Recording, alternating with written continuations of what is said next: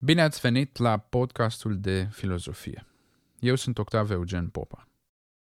Data trecută am vorbit despre metafizica și filozofia politică a lui Platon. Metafizica lui Platon, ține minte, era caracterizată de o distinție fundamentală între lumea noastră, lumea de zi cu zi, lumea pe care o percepem și lumea formelor sau a ideilor, cu F, cu F mare sau I mare. Lumea de zi cu zi este perisabilă, este trecătoare. A doua, lumea formelor, este eternă și este de fapt singura adevărată. Metafizica lui Platon o numim binară și face parte din uh, ceea ce Nietzsche avea să numească a true world theory, adică o lume pe care filosoful o construiește ca fiind cea de fapt adevărată. Și de regulă lumile astea sunt și cele dezirabile în opoziție față de lumea perceptibilă, lumea de zi cu zi, care este și neadevărată și cam nasoală, indezirabilă. Cât despre filozofia politică, am văzut două variante ale lui Platon. Un Platon tânăr, care ne bombardează cu clișee și uh, el, neavând ce, ce altceva să absoarbă de la un Socrate care nu era chiar cel mai uh, social tip, și Apoi am văzut un Platon matur care se întoarce în Atena cu un plan, um, polisul platonic ideal. Am văzut, este o cetate stabilă, bine reglementată, așa cum este ea schițată în dialogul Republica. Platon, spune noi ca foarte frumos în prefața de la traducerea în română a dialogului, țintea să facă o cetate care să țină. Să țină, deci să dureze. Țelul lui Platon era deci uh, stabilitatea, nu neapărat um, aspirațiile sau identitatea individului. Fac o paranteză apropo de noi, ca prima traducere în limba română a dialogului Republica, prima traducere integrală, are loc în anul 1986. Primul podcast despre filozofia lui Platon, 2021. Aș zice că uh, recuperăm. Apropo, paranteză în paranteză, dacă vă place acest podcast, dați un like paginii de Facebook, podcastul de filozofie, sau dacă vreți să mă susțineți și să fac episoade multe, multe, multe în viitor, mă puteți găsi pe Patreon www.patreon.com slash octavpopa. Astăzi vă voi spune alături de Platon o poveste. Această poveste pe care Socrate o spune în uh, cartea a șaptea din dialogul Republica, ține minte, Socrate apare ca personaj principal în uh, dialogurile lui Platon. Această poveste ne va oferi o interesantă cheie de interpretare atât a operei lui Platon, cât și, într-un anumit sens, a filozofiei în general. Însă, mai important pentru noi, această poveste ne va oferi o perspectivă interesantă asupra propriei vieți, asupra lucrurilor cu care ne confruntăm noi astăzi. Pentru că, așa cum am promis, um, acest podcast nu își propune să devină o serie de prelegeri, ci să aducă filozofia în sufrageriile pline de mobilă de la Ikea ale secolului 21. Să începem deci cu alegoria sau povestea lui Platon. Imaginați-vă un grup de oameni care trăiesc într-o peșteră. Gura peșterii este undeva deasupra, la mare distanță, așa că lumina soarelui nu pătrunde de desubt unde se află aceste persoane. În peșteră și, contrar convenției de la Geneva, acești oameni sunt uh, legați cu lanțuri, în așa fel încât uh, ei nu se pot mișca și nu pot privi decât în față și uh, eventual se pot vedea unul pe celălalt. În fața lor, pe un zid, sunt proiectate lumini și umbre. Putem de fapt să ne imaginăm mai mult sau mai puțin construcția unui cinematograf. Prizonierii în mijloc, telespectatorii, da? cu fața spre ecran, iar în spatele lor, un pic deasupra, ca la cinematograf, avem um, inginerul de imagine. Pe vremea lui Platon, mă rog, n-aveau ăștia proiectoare, așa că inginerul de imagine se va folosi de lumina unui foc și tot felul de obiecte. Lemne, frunze, eu știu, cartoane, pungi de chipsuri, da? tastaturi vechi, o poză cu, cu Vadim Tudor când purta uh, ochelarii aia mari de muscă, dacă mai țineți minte, deci tot felul de obiecte. Prizonierii noștri vor avea în felul acesta iluzia realității. Ei vor da nume și vor categorisi aceste imagini, vor acorda premii și îi vor lăuda pe cei care se vor dovedi a fi foarte buni, foarte iscusiți în a recunoaște anumite tipare, în a prezice, deci, ce se întâmplă. Iar de dragul acestui experiment mental ne vom putea inclusiv imagina că acești oameni au un minim de viață individuală și uh, socială normală. În sfârșit, imaginați-vă situația cum vreți voi, dar concluzia trebuie să fie aceasta. Prizonierii noștri trebuie să aibă, într-un fel sau altul, iluzia realității. În continuare, ne vom imagina că unul dintre prizonieri uh, scapă din lanțuri și ajunge la suprafață. Să știți că, dintr-un motiv sau altul, toate variantele acestei povești asumă că cel care evadează este un bărbat. Noi nu vom face asta pentru că suntem în 2021. Uh, Noi vom asuma că este vorba despre o femeie, o tânără doamnă, pe care o vom numi um, doamna Dumbrăvița. Doamna Dumbrăvița ajunge deci la gura peșterii și uh, iese din peșteră. Ce îi se va întâmpla doamnei Dumbrăvița?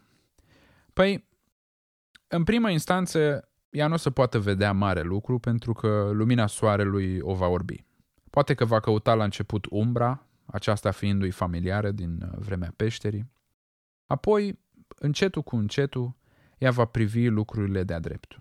Va vedea lucruri noi și va înțelege că ce se întâmplă este mai adevărat decât ce se întâmpla în peșteră. Ne imaginăm ce surpriză va avea doamna Dumbrăvița când va vedea în iarbă o poză cu Vadim Tudor în Grecia antică. Păi, vă dați seama, o ia de cap. Peste ceva vreme, doamna Dumbrăvița va avea însă chiar capacitatea de a se uita spre cer, unde va vedea tot felul de obiecte și animale noi, dar într-un final ea va fi îndeajuns de ajustată, de reeducată, am putea spune, cât să poată privi chiar și numai pentru o secundă spre soare. Iar atunci, doamna Dumbrăvița, isteață cum o știm, va reuși să înțeleagă că soarele este, de fapt, prin energia pe care o radiază, cauza tuturor lucrurilor. Bun, până aici totul bine. Facem o mică pauză de interpretare, v-ați prins, da? Lumina este sursa cunoașterii, realitatea din afara peșterii este realitatea adevărată, sau oricum, așa cum este ea în comparație cu luminile și umbrele din peșteră. Da, da, da, da, da, ne-am prins, ne-am prins, ne-am prins. Acum, Socrate ne cere să ne imaginăm, Socrate spune povestea, dar în sfârșit Platon deci ne cere să ne imaginăm că doamna Dumbrăvița își va aduce aminte de situația ei din trecut, situația din peșteră. Ce va crede ea despre cei din peșteră? Pare de la sine înțeles că experiența ei din afara peșterii va apărea drept mult mai valoroasă decât experiența de dinăuntru. Sau în orice caz, cu mult mai aproape de adevăr. Ea își va da seama că situația celor din peșteră este nasoală, chiar dacă ei nu sunt conștienți de asta. Așa că, în povestea lui Platon, doamna Dumbrăvița se întoarce în peșteră. Pam, pam, pam, pam. Odată ajunsă în peșteră, iar descoperi că nimeni nu ar fi înclinat sau înclinată să o creadă. E foarte ușor de respins versiunea prezentată de doamna Dumbrăvița, din moment ce pentru a o accepta, trebuie să renunți la viziunea ta asupra lumii, la asumțiile tale cele mai profunde, cele mai fundamentale. E și natural câți dintre noi am fi gata să acceptăm un asemenea lucru. Iar dacă doamna Dumbrăvița ar încerca să elibereze și alți uh, prizonieri, aceștia s-ar zbate și poate chiar ar încerca să o omoare, spune Platon, aluzie evident la moartea lui uh, Socrate. De ce? Pentru că ei, prizonierii, nu văd umbrele drept umbre. Și nu văd, de fapt, nici lumina drept lumină. Ei nu au o concepție a unei surse de lumină. Ei văd umbrele și luminile ca împreună formând adevărul, împreună formând realitatea. În sfârșit, doamna Dumbrăvița moare deci pe altarul cunoașterii. Aceasta este alegoria peșterii. O să încerc acum să extrag câteva semnificații, mă rog, standard, da, între ghilimele, și apoi mă voi opri asupra unor aspecte pe care le consider eu personal uh, relevante. Care este, deci, semnificația acestei povești, acestui uh, experiment mental? Întâi de toate, Platon ne îndrumă să admitem că viața noastră poate fi sau poate deveni periculos de asemănătoare vieții prizonierilor. Viața neexaminată nu merită trăită, spune uh, Socrate la sfârșitul apărării lui în fața tribunalului atenian. Viața căreia nu îi punem întrebări, deci, viața pe care nu o problematizăm, poate deveni, asemeni peșterii din uh, alegorie, o realitate aparentă, pe care ne o asumăm, de fapt, în lipsa unei alternative. Aceasta este întâi de toate semnificația alegoriei lui Platon. Ea are funcția de a ne confrunta cu o diferență evidentă între uh, realitatea celor de afară și realitatea celor din peșteră. Aș vrea să spun că atunci când descoasem această alegorie, trebuie să ne ferim de uh, simplificări înșelătoare. Concluzia pe care trebuie să o tragem de aici nu este doar că putem fi păcăliți de aparențe. Am vorbit și în podcastul trecut despre iluzii și despre vise. Ideea lui Platon este mult mai profundă decât atât. Și anume, trebuie să ne dăm seama și să admitem că dacă am fi într-adevăr păcăliți de aparențe la un nivel fundamental, nu, nu prea am avea mijloace prin care să ne privim din afară, mijloace prin care să realizăm distinția dintre obiecte și umbre. Prizonierii, am văzut, au un soi de capacitate de a se educa. Am văzut că ei dezvoltă un soi de cultură în care unele acte sunt mai valoroase și mai adevărate decât celelalte. Ține minte premiile pentru uh, observarea tiparelor și pentru predicții corecte.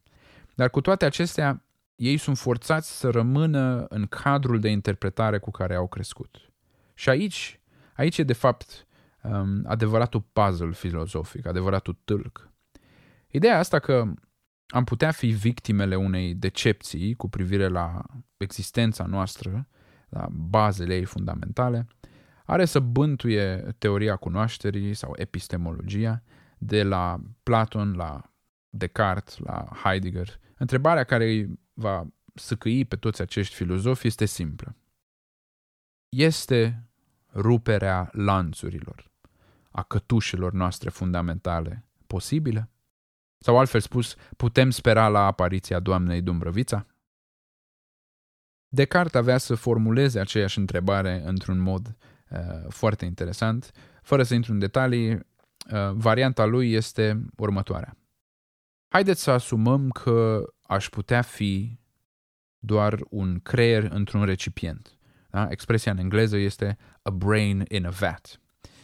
Um, un creier care primește semnale, semnale electrice, care sunt în stare să-mi producă mie toate senzațiile pe care uh, le are un om în viața de zi cu zi. Și apropo, această traducere a activității mentale în semnale electrice este, uh, știm astăzi, posibilă. Sau, în sfârșit, oarecum posibilă. Dar dacă eu sunt acest creier în recipient care primește senzația realității, îmi pot da eu seama că nu sunt decât un creier într-un recipient? La ce vă duce cu gândul această variantă a întrebării? La ce film? Dacă ați văzut The Matrix, poate țineți minte scena în care Morpheus îl uh, deconectează pe Neo de la uh, Keanu Reeves, da? îl deconectează de la realitatea aparentă, de la Matrix și ăsta se trezește într-un fel de uh, recipient în peisajul ăla apocaliptic și își dă seama că viața lui nu a fost decât o, o serie de, de fapt, semnale electrice, o serie de aparențe. Scena asta este o interpretare a uh, experimentului mental uh, cartezian.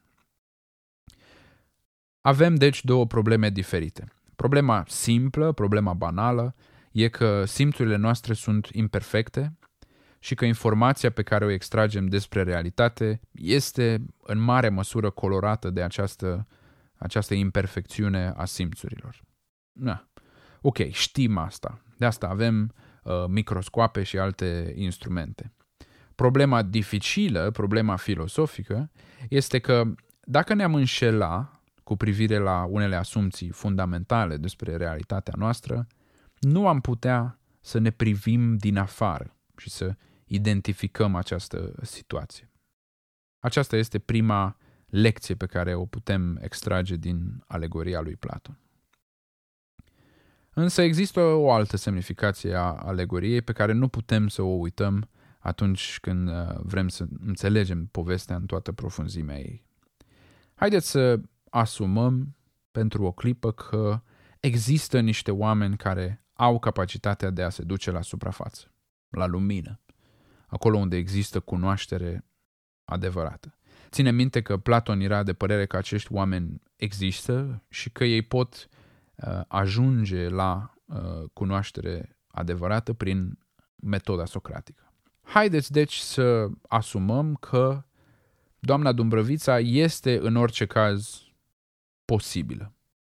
O asumție cu greutate, o asumție pe care, așa cum am văzut, nu o putem oferi cu una, cu două, dar haideți să o facem. Mesajul lui Platon este că atunci când uh, Dumbrăvița se întoarce în peșteră, datoria noastră este să o primim cu brațele deschise, să acceptăm descătușarea. Ne aducem aminte, viața neexaminată nu merită trăită. Cu alte cuvinte, decât să Ehm, trăiești în condițiile prizonierilor din peșteră, mai bine trăiești în afara peșterii, mai bine o urmezi pe eh, doamna Dumbrăvița. Mai bine golan decât activist. Mesajul lui Platon este deci clar. Acest, eh, acest mesaj avea să fie reformulat și resusținut de către Heidegger, Martin Heidegger, un filozof german extrem de important de care mă voi ocupa în viitor. Cum a sunat asta, mă voi ocupa eu de el, uh, fiți fără de grijă, mă ocup eu.